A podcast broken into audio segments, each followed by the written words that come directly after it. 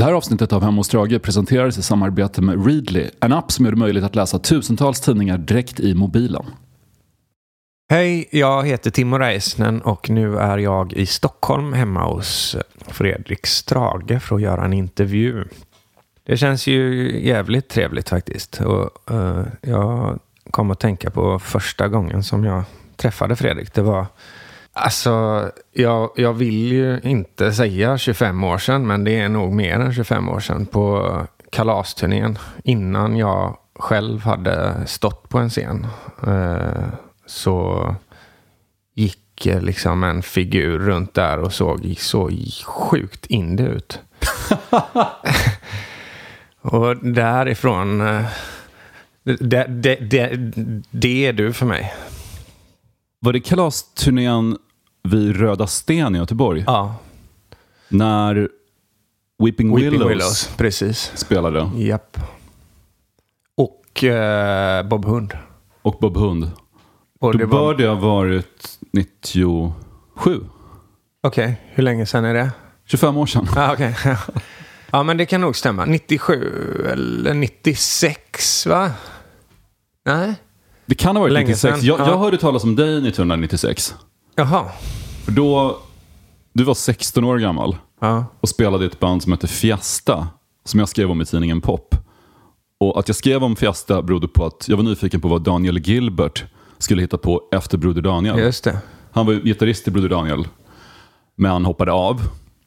Och um, jag, jag vet inte, jag minns att många tyckte att han var coolast i bandet av en anledning. Att han, Daniel Gilbert kändes speciell. Han hade ett tufft namn.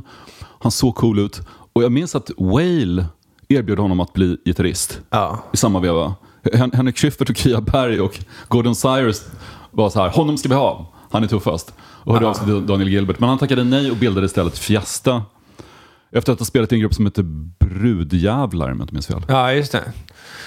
Och han var ju tuffast i Bror Daniel. Och han är ju fortfarande tuffast. Han är ju han är väldigt cool.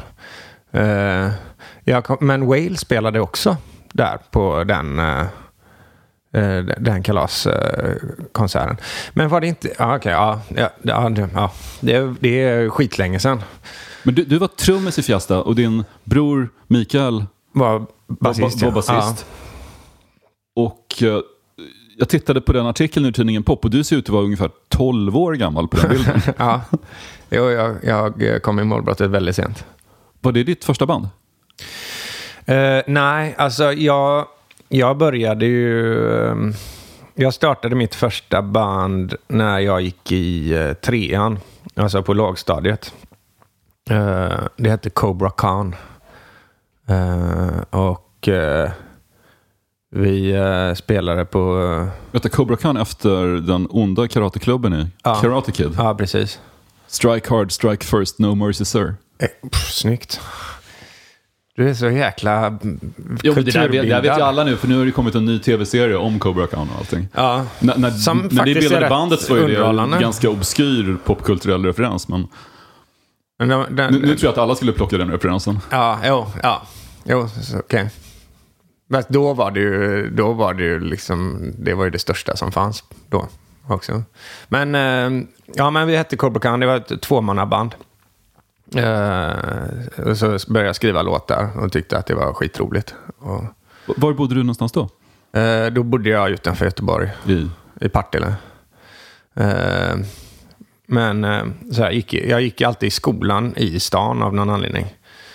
Och sen så, sen så, sen dess har jag liksom alltid haft band. Och, och alltid vetat att jag, eh, att jag ska bli rockstjärna. Vad minns du från Fiesta-tiden? Fiesta var ju skitkul för att det var, jag var så mycket yngre. Och det var, det var ju så jäkla, för det, det var första gången liksom, ja, som man gjorde någonting som kunde liknas vid turnera. Och, och de var ju liksom över 20 när jag var 16. Eh, Så att man fick ju liksom hänga med, med typ vuxna tjejer och sånt. Och det var häftigt. Och, och, och jag fick liksom verkligen eh, släppa fram min inre galning på ett sätt som jag inte hade kunnat göra innan riktigt. På vilket sätt då? Nej, men så här mycket så här spela, spela gig naken och sånt. Och det var liksom testa grejer. Och, och Men du ser ut att vara 12, var inte det typ barnpornografi om du spelade trummor naken under en konsert? Jo, men ändå laglig sådan. Ultrasmart. Ja, nej, men det, det, var, det var fantastiskt roligt. Det var, det var ju liksom en, eh, en tid där jag upptäckte liksom fest och upptäckte massa saker och, och imponerade, eller liksom försökte imponera på, ja, på massa folk som jag tyckte var vuxna. Men vad sa dina föräldrar om att du åkte på turné med folk som hade hoppat av Broder Daniel? De var förvånansvärt eh, coola med det. De, eh, de, var, de var jäkligt stöttande. Jag hade med Jonas Lundqvist Mm. här i podden som spelade i Bad Cash Quartet och också fick ett genombrott när de var väldigt, väldigt unga. Jag tror han också var 16. Och när de åkte på turné så sa en som hängde med på turnén, det var någon typ av turnéledare som, som följde med, att han sa till dem att det är viktigt att nu att vi är tillbaka på hotellet och lägger oss före midnatt, för de stänger helt. Och det går inte att komma in sen. Så vi måste vara tillbaka på våra rum klockan 12. Och de sa okej, ja, men vi går väl och lägger oss. Och sen varje gång de kom till ett spelställe så sa han, ah, ingen öl här heller. Ja men typiskt. Ja, men vi hade beställt öl, tyvärr finns det ingen öl, så ni får dricka läsk ikväll. och så igen, vi drack läsk igår också. Ja men det, det finns tyvärr ingen öl. Sen visade det sig långt senare, så berättade skivbolaget till Jonas att det var deras föräldrar som hade krävt att en person hängde med och såg till att de inte drack, såg till att de var i säng tidigt på kvällen. Så medan Broder Daniel, som de var förband till, svinade hela natten så låg Bad Cash Quartet och sov sött klockan. Wow, vad bra. Det är fantastiskt Jag, bra. ganska, jag är lite imponerad av föräldrarna där, att de, de tillåter turnén men ändå ser till att Superbra. det går De- rätt till. Det, det hade nog... eh, I det gänget så kan det ha varit svårt för... För de var ju ännu yngre. Eh, De är några år yngre än jag. Och, och de... eh, Det kan ha varit svårt att hålla sig ovanför vattenytan tror jag på en sån vild turné i den åldern. Det var grymt. Big up to those parents.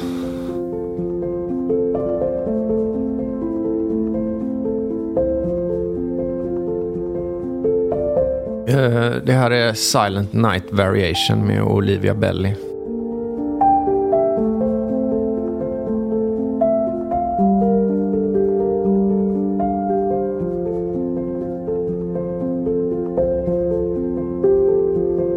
Jag blev... Eh, jag, jag lyssnar jättemycket på klassisk musik, har alltid gjort det. Och eh, lyssnar mycket på kontemporär klassisk musik. Och nu på senare tid så har det blivit jättemycket piano, pianomusik.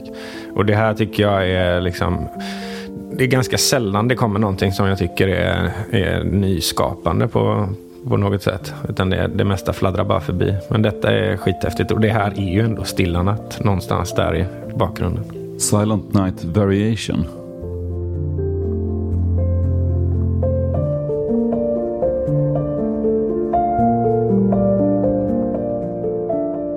Olivia Belli, är hon från Italien? Jag, vet, jag har ingen aning. Jag har liksom inte... Alltså, jag har slutat kolla upp uh, det, det, liksom, det, som pop, det som ändå poppar ut så här ur den, den gråa massan. Borde jag verkligen kolla upp så att jag har lite koll. Jag, jag, liksom, jag, jag brukade ha så här stenkoll på, på det som jag tyckte var bra. Men nu, nu orkar jag inte. Jag vet inte, men, men det är bra. Och sen så har jag liksom, jag har, jag har sånt otroligt dåligt namnminne också. Så att jag, jag vet att det liksom inte är, det är inte värt det, för jag kommer ändå bara glömma.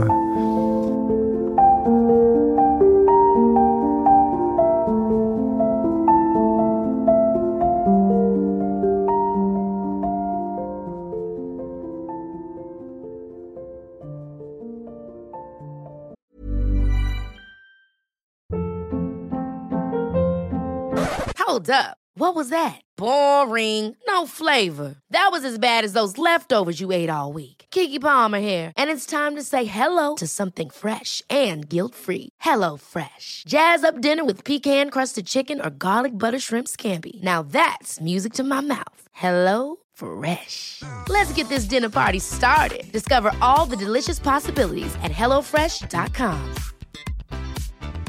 Quality sleep is essential. That's why the Sleep Number Smart Bed is designed for your ever evolving sleep needs. Need a bed that's firmer or softer on either side? Helps you sleep at a comfortable temperature? Sleep Number Smart Beds let you individualize your comfort so you sleep better together. JD Power ranks Sleep Number number 1 in customer satisfaction with mattresses purchased in-store. And now, save 50% on the Sleep Number limited edition Smart Bed for a limited time. For JD Power 2023 award information, visit jdpower.com/awards. Only at a Sleep Number store or sleepnumber.com. There's never been a faster or easier way to start your weight loss journey than with PlushCare.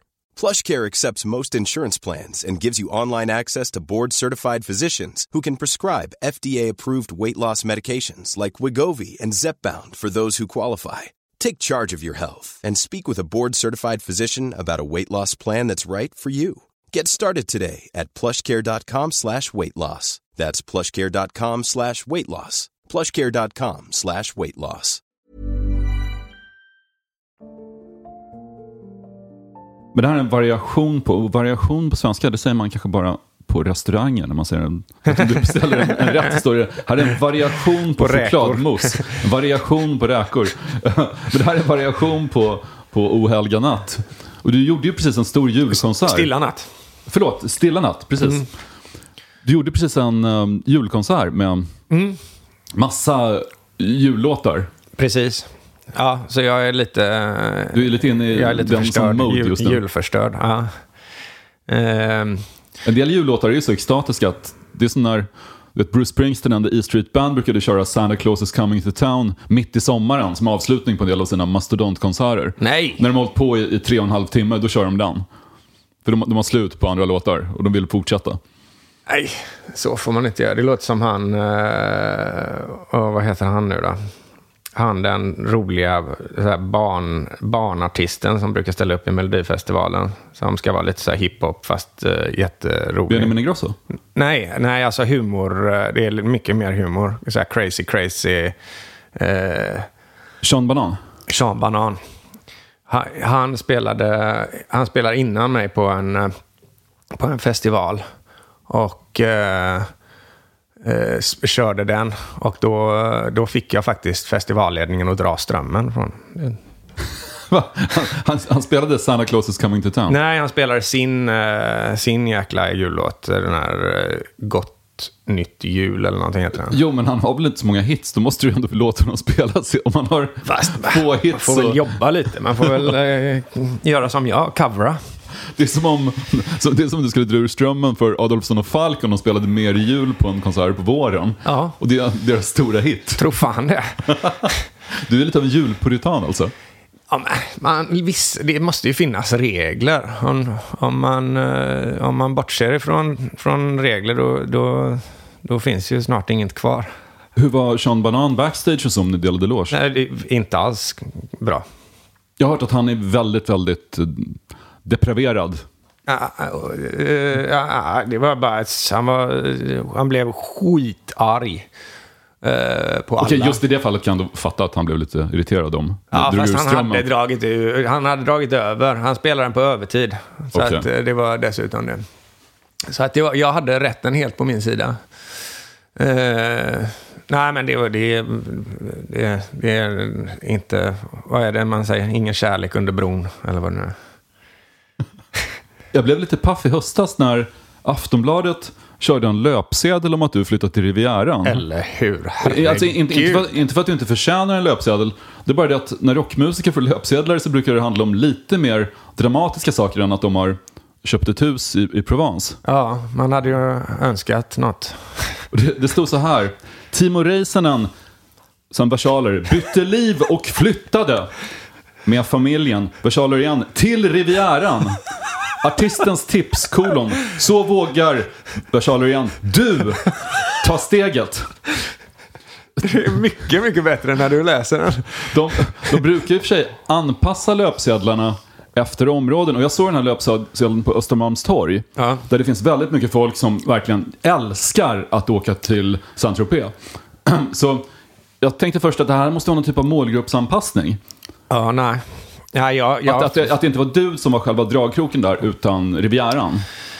Men din verkar ha gått över hela Sverige. Det har gått över. Jag fick den från någon i, typ Eslöv och det, alltså det är bara överallt. Så, ja, nej, det är så galet alltså. Det var, det, men det var roligt. Det, jag, jag, jag blir ju väldigt... Eh, jag tycker inte sånt är skönt. Så I efterhand så är det ju jätteroligt. Det är ju samma sak med den här Håkan-grejen som blev jätte, jätte, jätte, jättestor.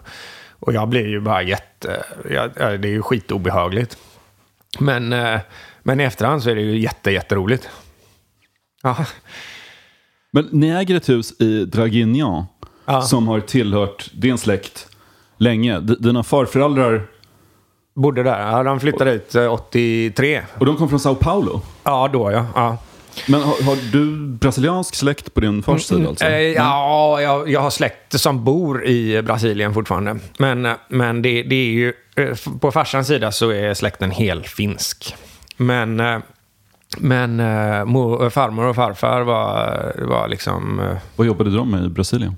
Eh, lite allt möjligt får man väl säga. Men, men eh, farfar skickades dit för att starta upp ett, ett, en, en, industri, en, ett stort industri, pappersindustriföretag för, eh, som heter Rauma Repola.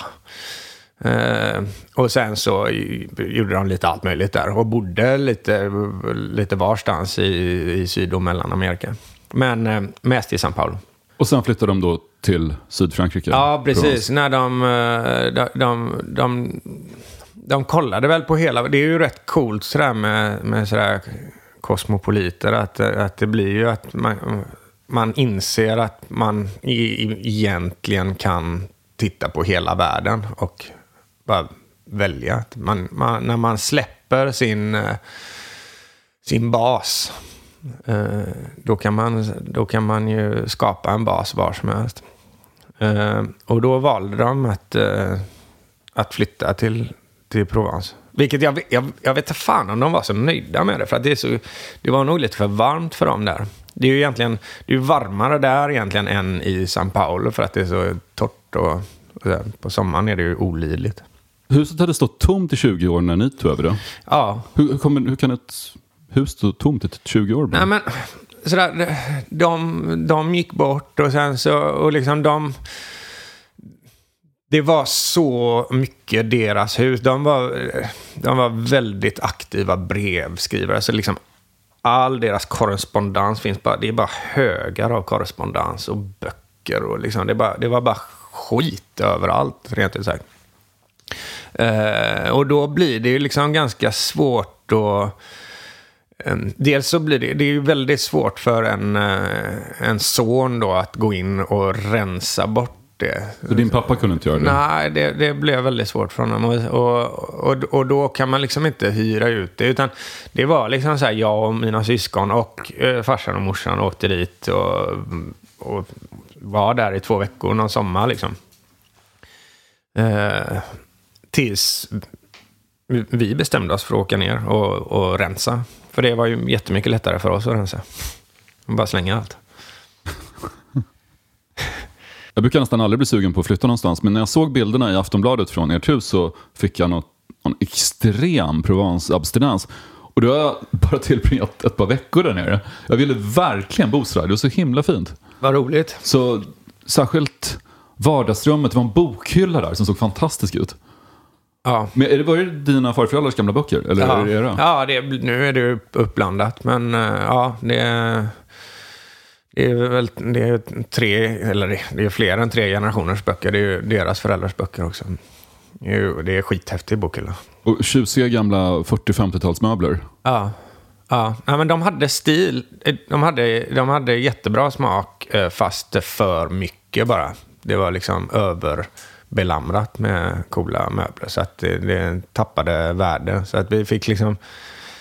Vi fick ta bort 80 procent. Så att, Men hur ser era liv ut där nere? Du bor där med din fru och tre barn. eh, två barn där. Två barn, ja.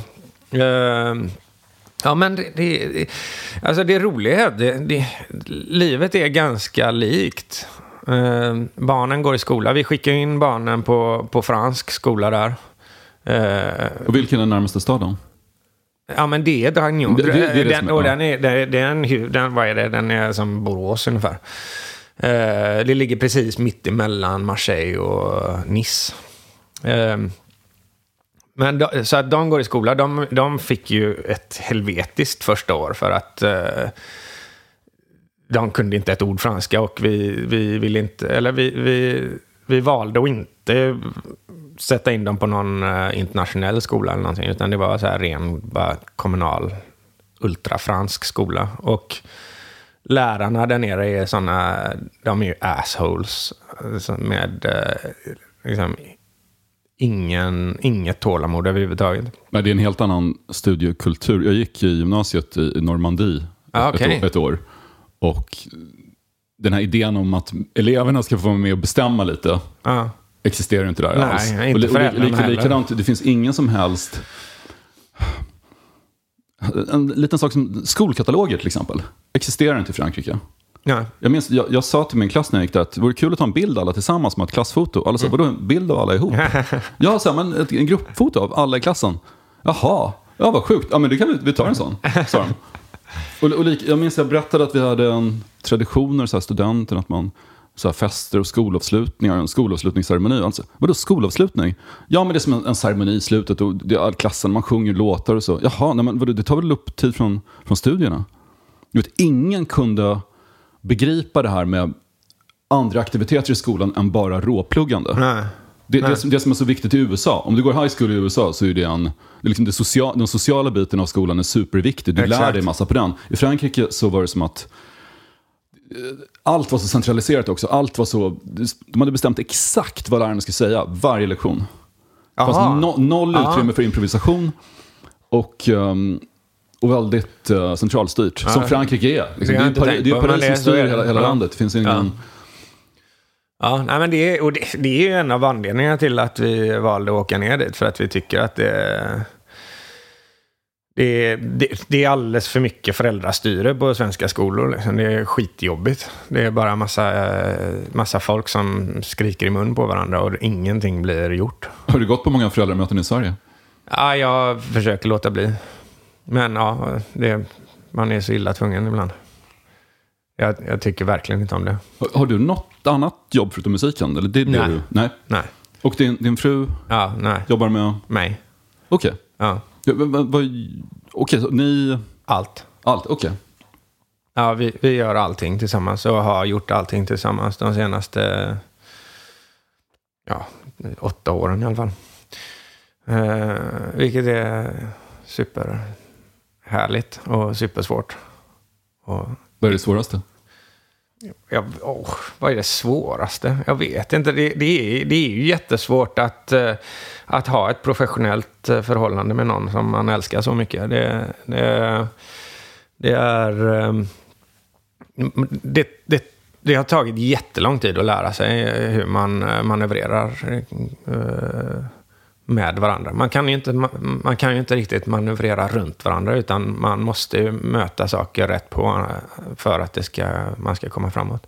Men det är, det är, det är jäkligt roligt. Och, och för att återgå till din fråga vad, vad, hur vårt liv ser ut där, där nere så, så är det enklare där nere för att det blir mer liksom det blir mer tydligt eh, med perioder. Här, så, här så, så blir det ganska flängigt att eh, det finns ingen ordentlig turnéperiod utan så här, ja, jag, jag spelar mer på sommaren och, och vintern men det är även så att det, det, det blir svårt att bli kreativ emellan. Jag, här får man en tyd, man får liksom två tydliga perioder per år där man kan gå in i skrivandet till exempel, eller vad man nu väljer att planera eller sådär.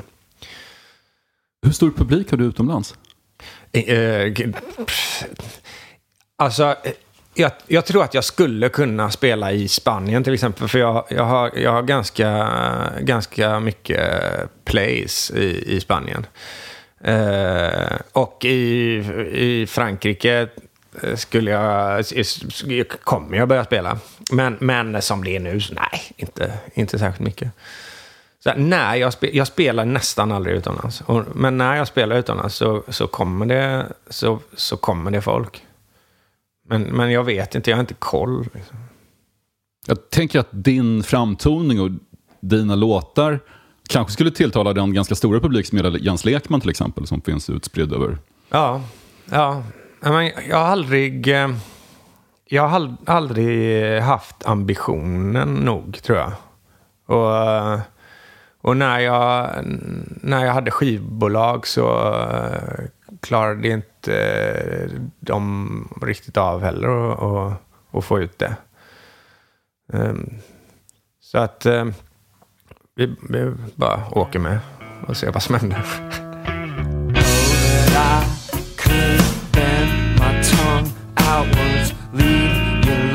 hurt.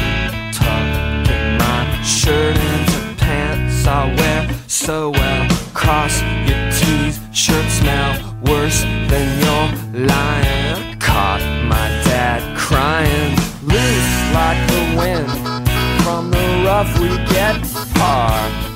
Uh, pavement. Um, det, det var ett band som eh, verkligen öppnade en ny värld för mig. Eh, det här, det här är låten som jag... Som, det, det här är den första låten som jag hörde med dem. Rattle by the Rush.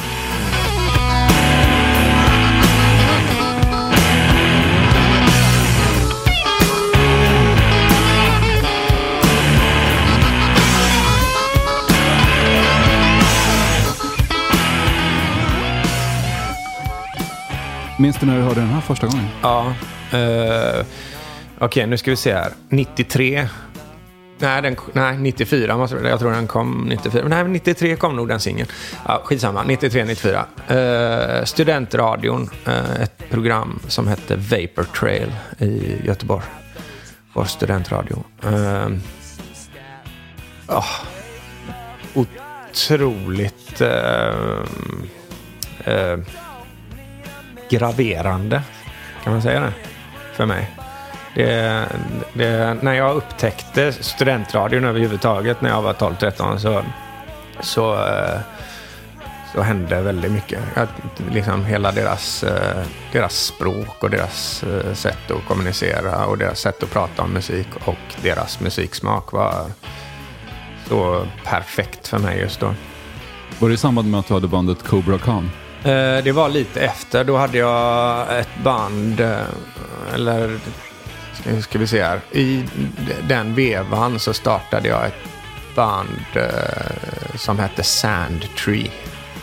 Och sen så eh, ganska kort därefter startade jag ett band som hette Freds United Drivers som blev eh, lite så här små små kända. Jag minns, jag minns faktiskt det bandnamnet. Jag hade ja. ingen aning om att du var inblandad i det. Alltså? Men jag, jag minns Freds United Driver, att folk pratade om ja. den gruppen. Ja, men det var ju, det var ju jag som sjöng. Men att, att du bor i Frankrike nu, jag minns att Daniel Gilbert när han hade Fiesta uh, berättade då att han hade skrivit de flesta låtarna i Chamonix. Han, bo, han bodde i Chamonix, han satt och tittade ut över Mont Blanc och fick inspiration. Så skrev han, han Fiesta-låtarna. Mm.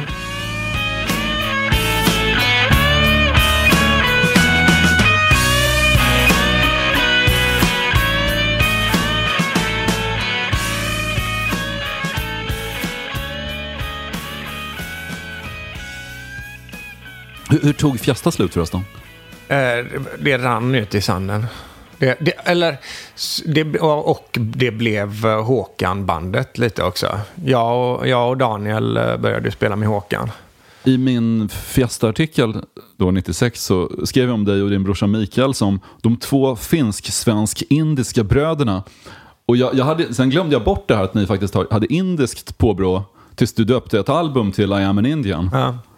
Men det, från er mammas sida, hon är alltså anglo-indier. Ja. Vilket innebär? Eh, att eh, man är indisk med engelskt påbrå.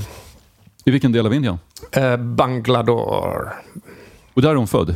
Eh, ja. Till eh, ättling då till gamla kolonisatörer?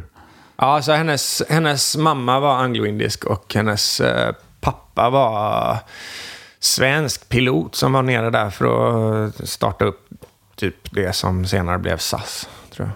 Jaha. Pr- Pratar ni en engelska hemma? Du och din... I, mina förä- ja, I min familj pratar vi engelska. Hela, hela tiden? För din pappa är ja. från Finland och mamma Ja, indisk. ja och vi pratar ju fortfarande engelska. Allihopa, syskonen också. Även med varandra? Om ni... Ja. Men ni pratar också finska förstås? Ingen alls. Ingen inte alls? Ett, nej, inte jag. Inte ett ord. Och mi, mina föräldrar pratar ju engelska med mina barn också, vilket jag är väldigt tacksam över. Så att, eh, tanken är att mina barn ska bli trespråkiga nu då. Hur går det med franskan? De. Ja, de kommer snart gå om mig. Okej. Ja.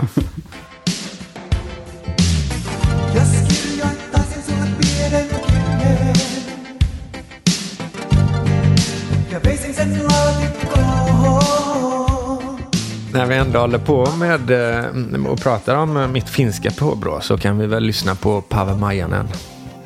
Vem är det? Ja, men det, det är... eh, Han är sketstor i, i, i Finland.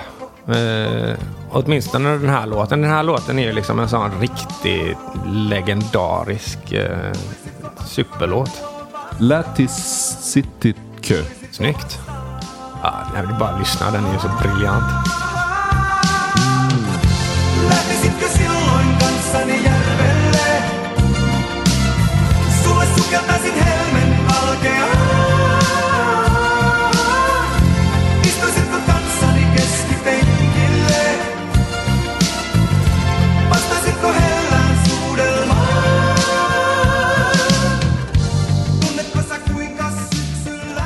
Timo, var du med i tidningen Sonic i något nummer? Ja, jag, jag tror jag var med ett par gånger faktiskt. Ja, bra svensk musiktidning.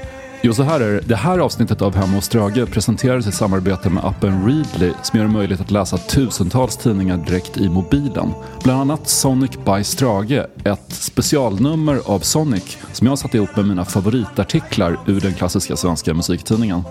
Där hittar man texter om bland annat Depeche Mode, Stina Nordenstam, The Hives och Tåström plus den jättelånga Kent-artikeln ur Sonic nummer 6 som tog slut nästan direkt. Jag har fixat så att Hemma hos Drages lyssnare kan testa Readly helt gratis i sex veckor. Det är bara att gå in på readly.se slash strage.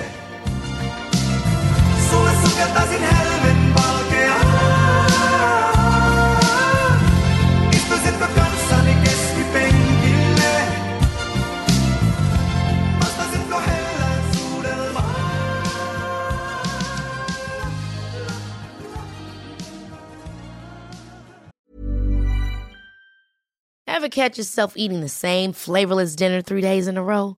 Dreaming of something better? Well, HelloFresh is your guilt-free dream come true, baby. It's me, Kiki Palmer. Let's wake up those taste buds with hot, juicy pecan-crusted chicken or garlic butter shrimp scampi. Mm. Hello Fresh. Stop dreaming of all the delicious possibilities and dig in at HelloFresh.com. Let's get this dinner party started. Quality sleep is essential. That's why the Sleep Number Smart Bed is designed for your ever evolving sleep needs. Need a bed that's firmer or softer on either side? Helps you sleep at a comfortable temperature? Sleep Number Smart Beds let you individualize your comfort so you sleep better together. JD Power ranks Sleep Number number 1 in customer satisfaction with mattresses purchased in-store. And now, save 50% on the Sleep Number limited edition Smart Bed for a limited time. For JD Power 2023 award information, visit jdpower.com/awards. Only at a Sleep Number store or sleepnumber.com. One size fits all seemed like a good idea for clothes Nice dress. Uh, it's a it's a t-shirt. until you tried it on. Same goes for your healthcare.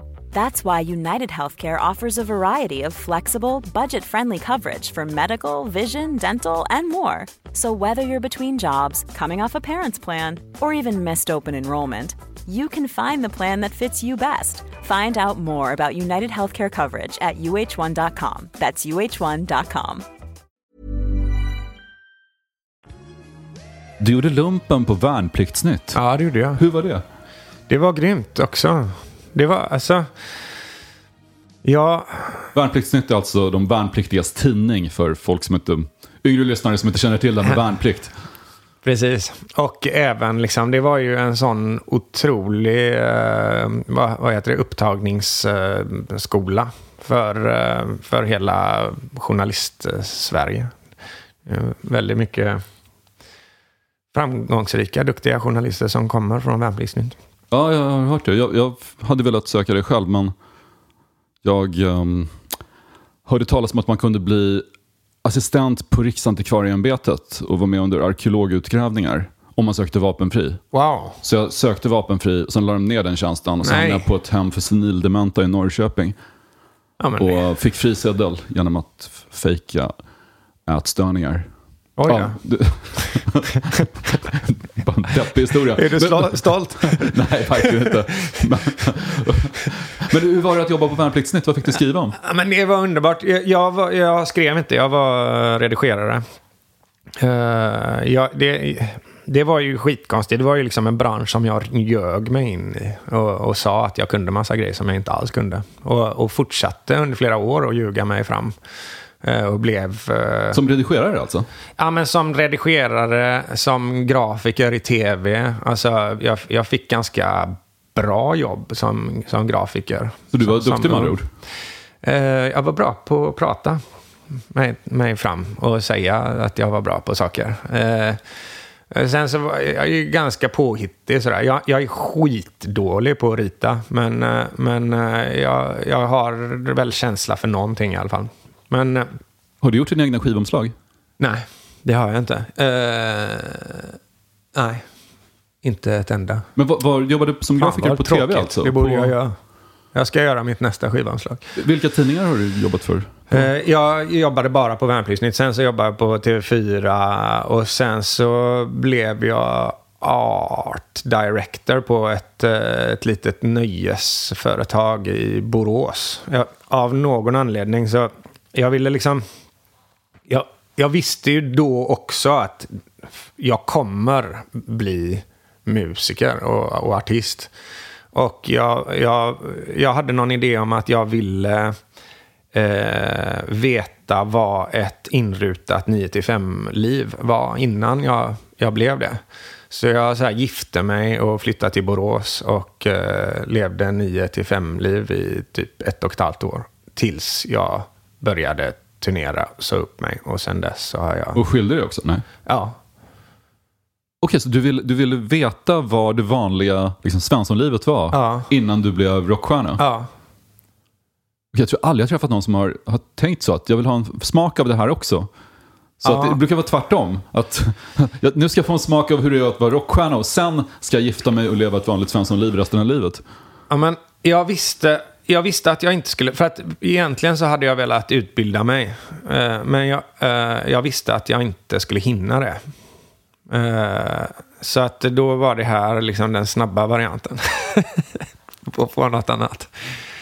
Och det var grymt. Jag är så, jag är så himla glad att jag gjorde det. Och, och lumpen också. Det var ju det också. Sådär. Jag, jag ville känna på det. Och jag sökte mig, liksom man fick göra en, eh, en sån här grundutbildning. Och då, då, då, liksom, då försökte jag komma till den hårdaste som jag kunde hitta. Vilket var en amfibiebataljon, kanske det heter. Jaha, I, eh, som Kustjägarna? Ja, men typ. Eh, i, eh, I Göteborg. Där jag, jag vägde typ hälften av den som vägde minst. Och, och sådär. Sten, två stenhårda månader. Gick det ja, bra? det var skitroligt. Det, eh, liksom, Vad fick ni göra? ja, men, simma och, och bara ha ont och vara ute i skogen. Och bara, det, det var Hur långt kunde du simma då? och skjuta och massa kon- konstiga grejer. Ja, men jag, jag, kan, jag har alltid varit bra på att simma. Jag kan simma långt.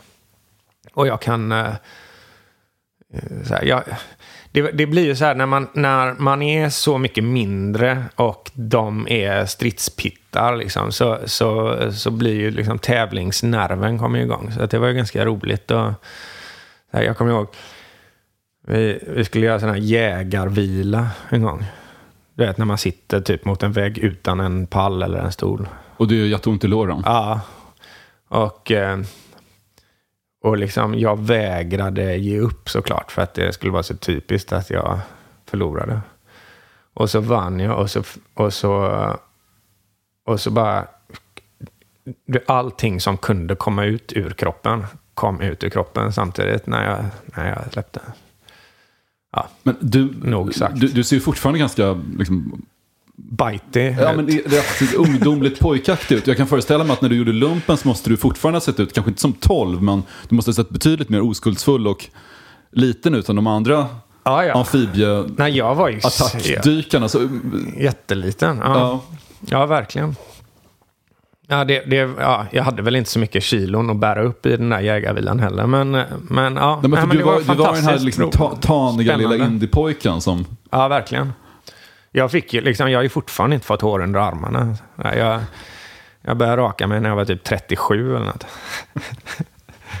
Kring 2003 så dök du upp i det lite sorgligt bortglömda bandet Her Majesty. Ja. Med Måns Järlevik från Sludge Nation. Nation. Ni, hade- ni hade några så här riktiga låtar som fortfarande spelas faktiskt på en del indieklubbar har jag noterat. Ja, okej. De, vad de nej, vad slänger roligt. på Empire Come On eller... Ja, det är en fantastisk låt. Ja, och Och Funeral. ehm, Funeral också. Härligt. Hur, hur länge var det det bandet? Eh, alltså tidsperspektivet är ju, är ju svårt, men, men typ tre år tror jag. Ja.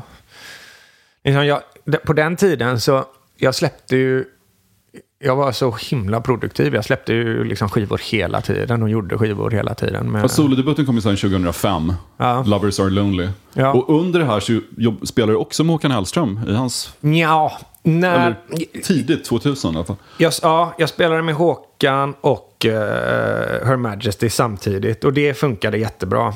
Men så snart jag gjorde min egna skiva, eh, när jag så här, kände att jag var redo för att ta det steget, då, då sa jag upp mig från allting annat. Och, eh, vilket var jättesvårt för att den, liksom, den ekonomiska situationen blev nollställd eh, under liksom, flera år. Men, eh, men jag, jag kände att jag inte kunde stå på, på liksom, med ett ben som soloartist och, liksom, och sen så gå tillbaka och stå bakom någon annan som sjunger. Det funkade inte för mig. Så. Och, och gjorde det, jag, jag sa ju upp mig ganska så plumpt. Liksom. Eller det, Hur, hur, hur sa du upp dig? Nej, men det kom väldigt plötsligt och jag kunde liksom inte riktigt... eh, jag, jag, jag var redan så... Jag tog beslutet och då, då fylldes hela jag av det här skapandet som skulle leda fram till Lovers Lonely. Och allt, ingenting annat spelade någon roll. Och, och då blev liksom avsluten blev ju väldigt så här, tvärt och, och ganska så... Men det var inte så att du hoppade av precis före en turné eller någonting? Utan... Nej, nej det gjorde jag inte. Även om det har påståtts det, men, men nej, det gjorde jag inte. Det var, det, det, det var, allting var klart. Så här. Det, började, det hade väl börjat repas eh, inför någon ny skiva med, med bägge två. Men, men det liksom var väldigt tidigt.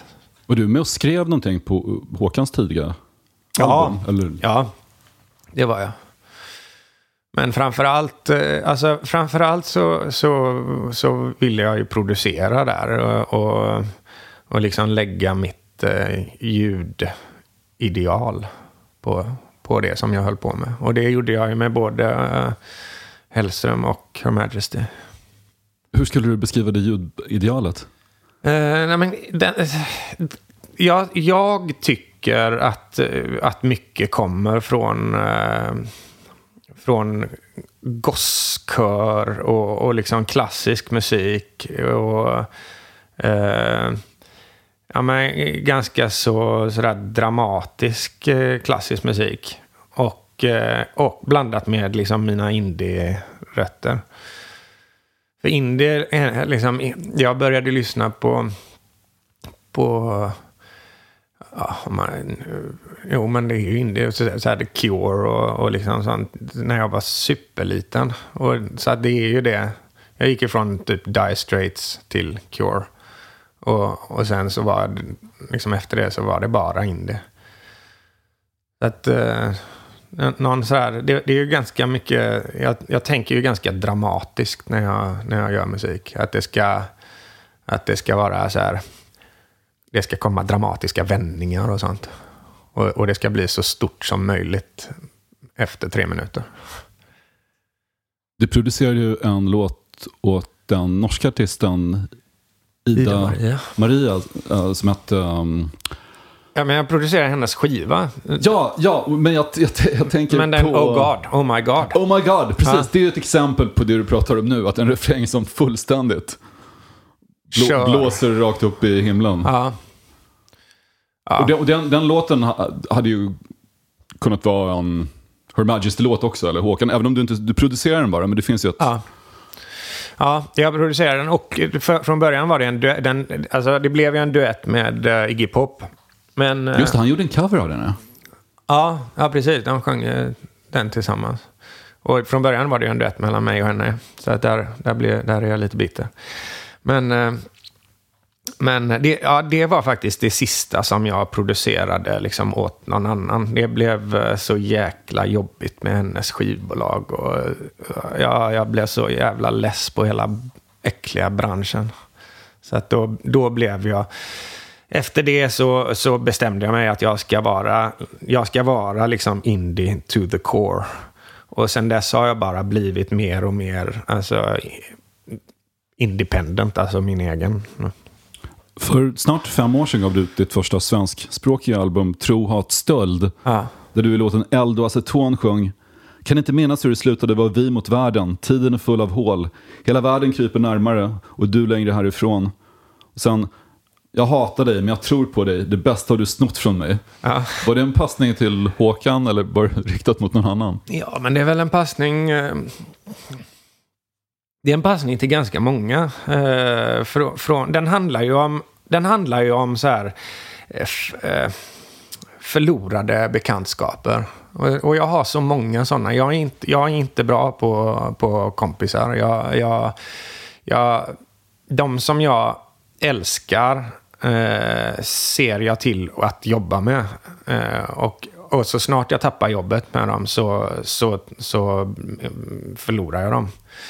Eh, och eh, liksom, särskilt med, med, eh, med relationer från, från, från ungdomen så är det ju så lätt att liksom när, när man tappar relationer så, så, så ruttnar det ganska snabbt. Och så börjar man, man misstänkliggör och man, man, eh, man blir avundsjuk och man... Eh, ja, massa eh, dåliga känslor.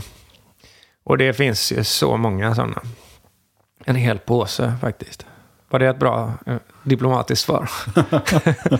Nej, men det, det blev, som du antydde förut så var det någon typ av konflikt mellan dig och Håkan efter en ETC-intervju som du gav ja, ja, precis. Ja, just Och, det. och han, han har dissat dig ganska rejält också genom åren. Har ni, har ni försonats nu eller finns det någon typ av... Nej, alltså jag tror Ni, inte att vi har ni, ni gjort det. känns, det känns lite grann som, som Morrissey och Johnny Marr, er relation. Ja, ja men vi, vi, alltså, vi har träffats och, och liksom eh, lett, lett åt varandra och, och, och, och varit eh, trevliga. Men, men sen så har det ändå kommit någon sån känga i någon intervju. Vilket jag tycker, jag tycker är skitroligt. Alltså jag, jag försökte länge så här, jag, jag, jag, jag brukade, varje gång jag träffade Marcus eh, Krunegård, så, så, så liksom bönade och bad honom, kan inte vi starta liksom en beef? Det skulle vara så himla roligt. Just det, som finsk ättade svenska Exakt, there indieartister. can be only one. Men... eh, Ni har nog ganska mycket gemensamt publik också, du och Krunegård. Ja, vi, ja, mer förut. Jag tror inte vi har det så mycket längre. Men, men, eh, men han är ju alldeles för snäll. Han, eh, han ville inte. Men... eh, Fast så uppfattar ju alla dig och Håkan Hellström också. Som att ni är otroligt godhjärtade, snälla personer. aha. Trots att ni håller på och bråkar så finns det något... Ni har inte direkt en black metal-image, om man säger så. Nej, nej.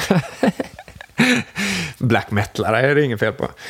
Nej, men det är... eh, Ja. ja, men en av oss är det. Vad är det för tatuering du har lasrat bort på högerarmen? Ja, men det är min första fru. Det är din första fru? Okej, Ja. och hon är nästan bortlösrad? Ja. Diana. Ja. Ja. ja, men jag tycker den är perfekt nu sådär. Den är...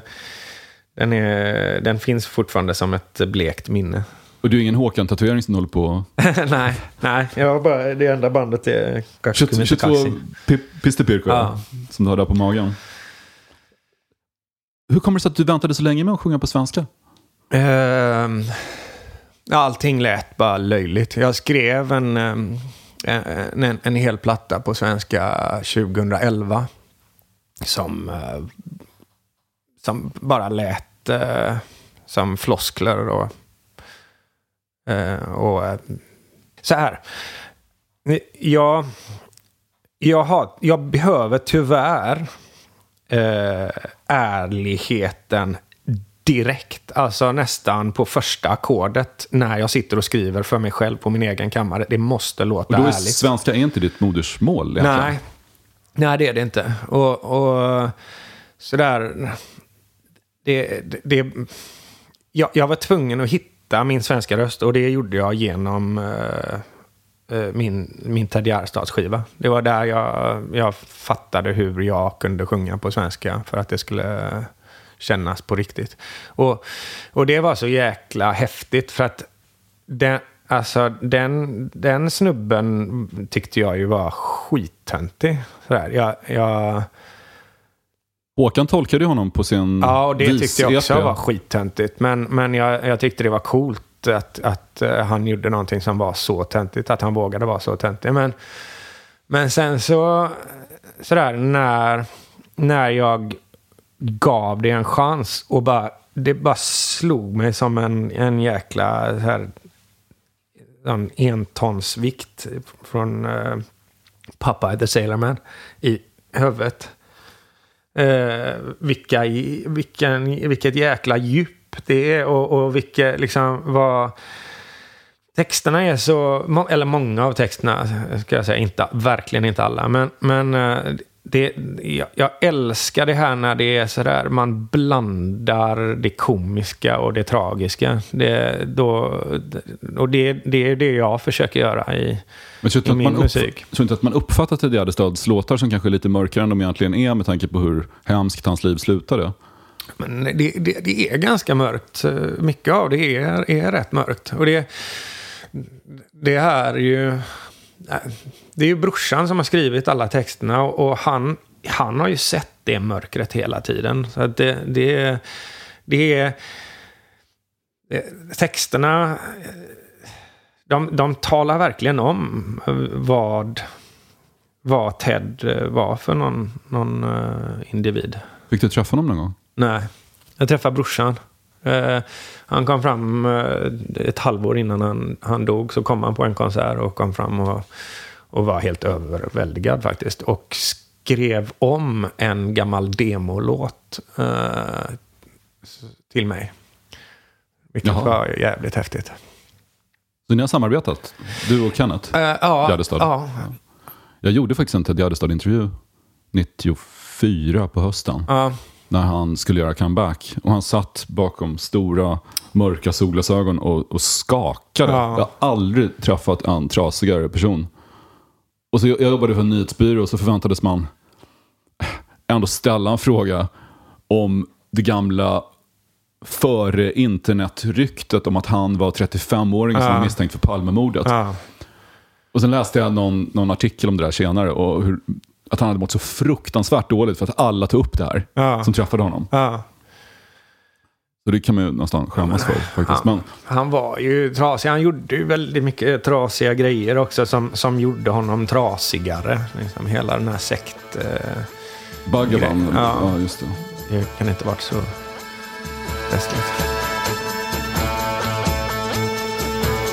U2 med Even Better Than The Real Thing.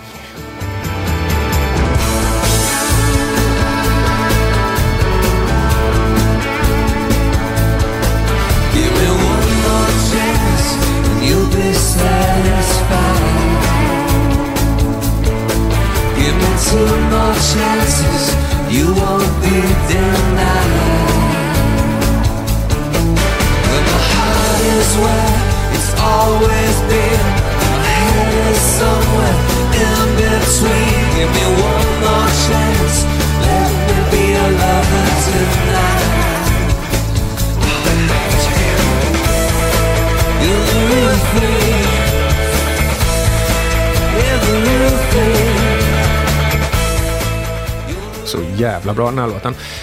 Jag är verkligen inget YouTube-fan. Men eh, Achtung Baby eh, tyckte jag var eh, svincool platta. Den kom när du var 13 ungefär. Ja. ja, det kan stämma. Var jag så gammal? 91, 12 var det. Förlåt. Ja. 12. Ja. Ja, nej men... Eh, eh, brorsan köpte den. Och brorsan köpte ju mycket skivor som... Som... Ehm, jag, jag, liksom, jag, hade, jag tyckte inte banden var så coola men, men, eh, men skivorna var, var väldigt bra. uh, Depeche. Tyck, jag tyckte inte Depeche var så coola heller, vilket jag inte förstår i, idag för att de, de var ju coola.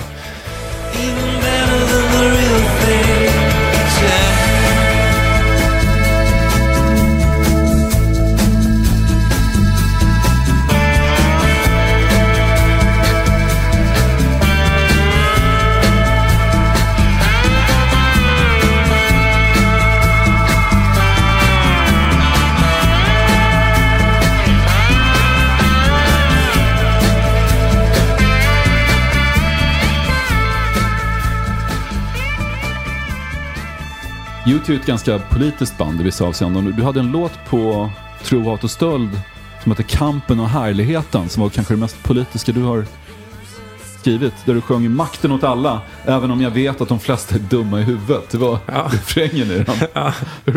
Vad fick, vilka tankar om demokrati fick du att skriva den? Ja, men den handlar mindre om demokrati och mer om att alla är dumma i huvudet.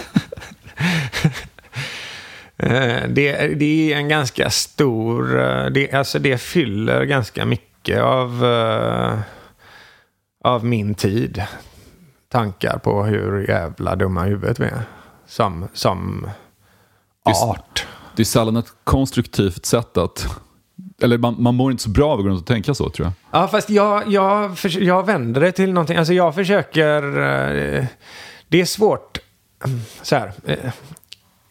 Det blir svårt när alla verkar tycka att vi som art är så jävla smarta. Och, och liksom så här, vaccinmotståndare ty tycker att de själva är så smarta, smarta nog att ta, ta beslutet, eh, ta, ta sådana beslut eh, själva för frihetens skull och sådär.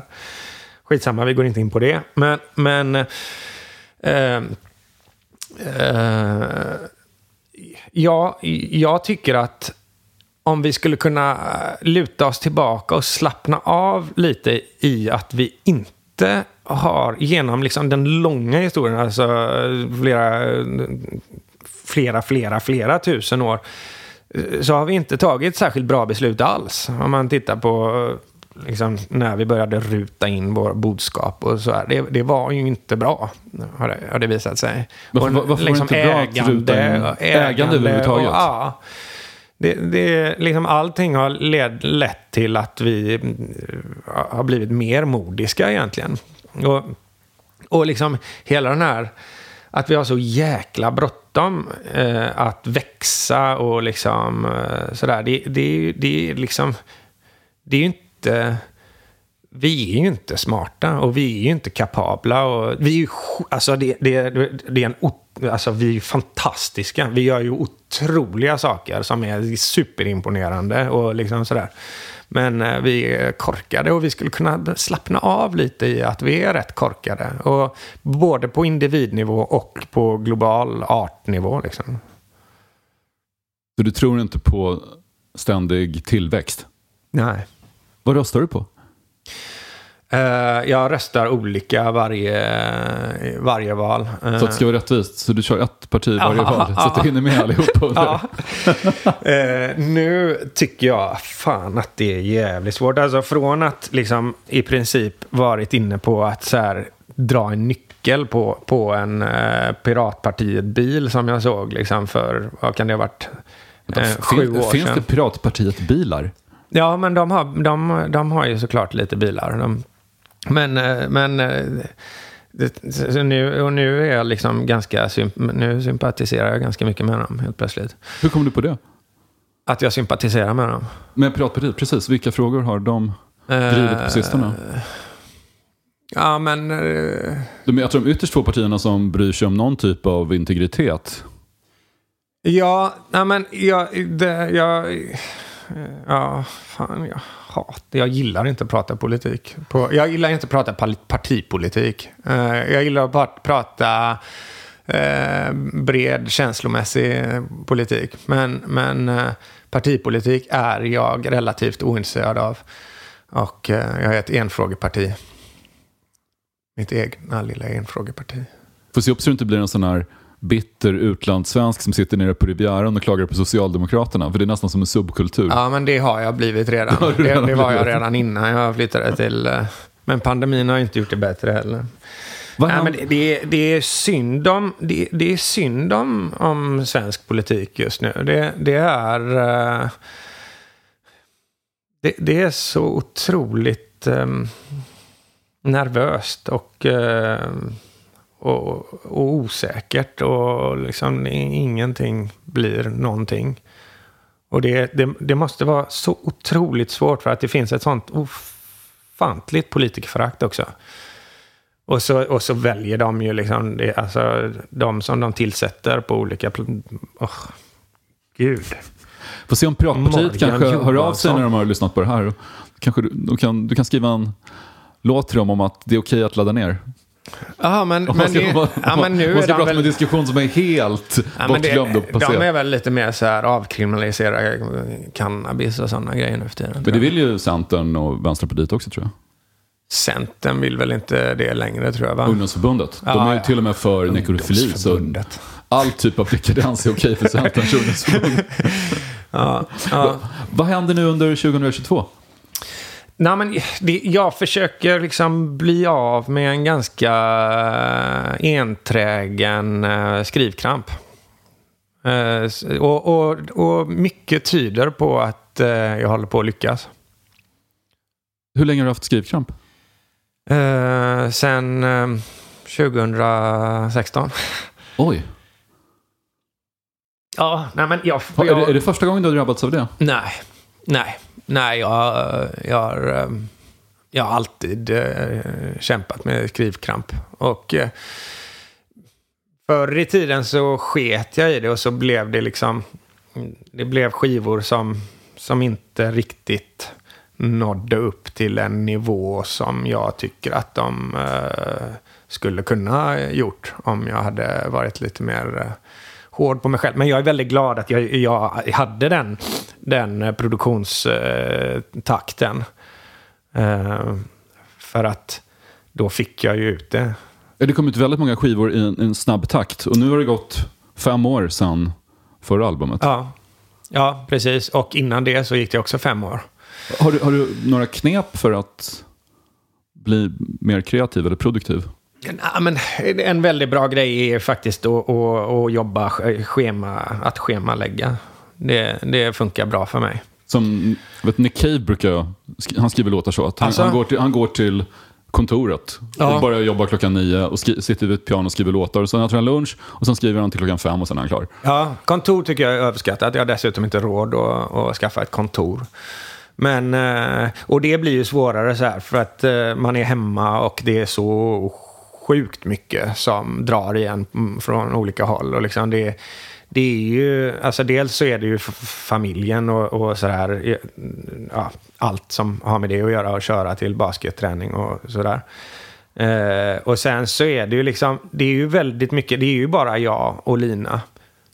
Och det, vi, det är väldigt mycket som, som inte är, är kreativt. Som liksom att planera, planera turnéer, planera... Mm, ja, nu, nu med...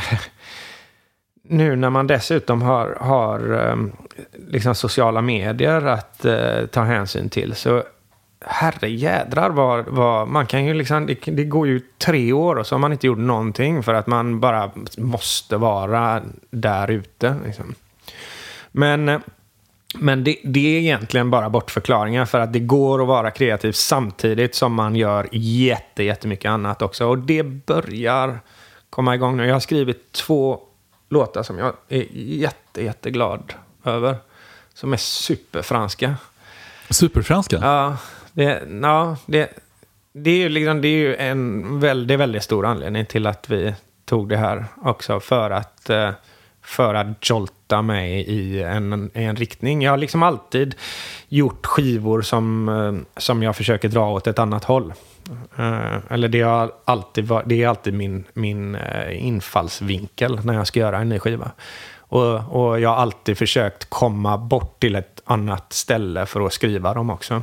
Och på vilket sätt låter det, låter det som så franska chansons eller låter det mer som medelhavsdisco i Marseille eller låter det som um, Daft Punk? De tre är det. Okej. Ja, där, där har du... eh, och det, jag lyssnar mycket på det och det, det, man, man blir... eh, det sköljer över en. en, en, en eh, det är ingenting som jag har... Jag försöker inte låta som det, fast det, det, jag har blivit inspirerad. Och, ja, det, är, det är väldigt roligt, känns det.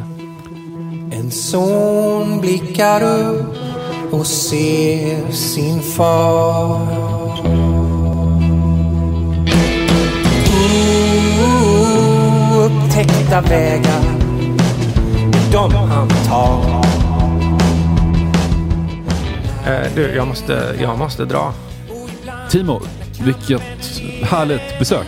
Tack för att du kom hit. Tack ska du ha, Fredrik. Då ses vi på lördag igen. Den här podcasten producerades av Daniel Bäckström för Lejon Media. Timo Räisänen var hemma hos Drage. Min son, min son, du kommer väl aldrig bli som jag. Ooh, alla dina chanser, gör vad du ska. Ibland så regnar det kallt, men till slut leder kampen ända fram.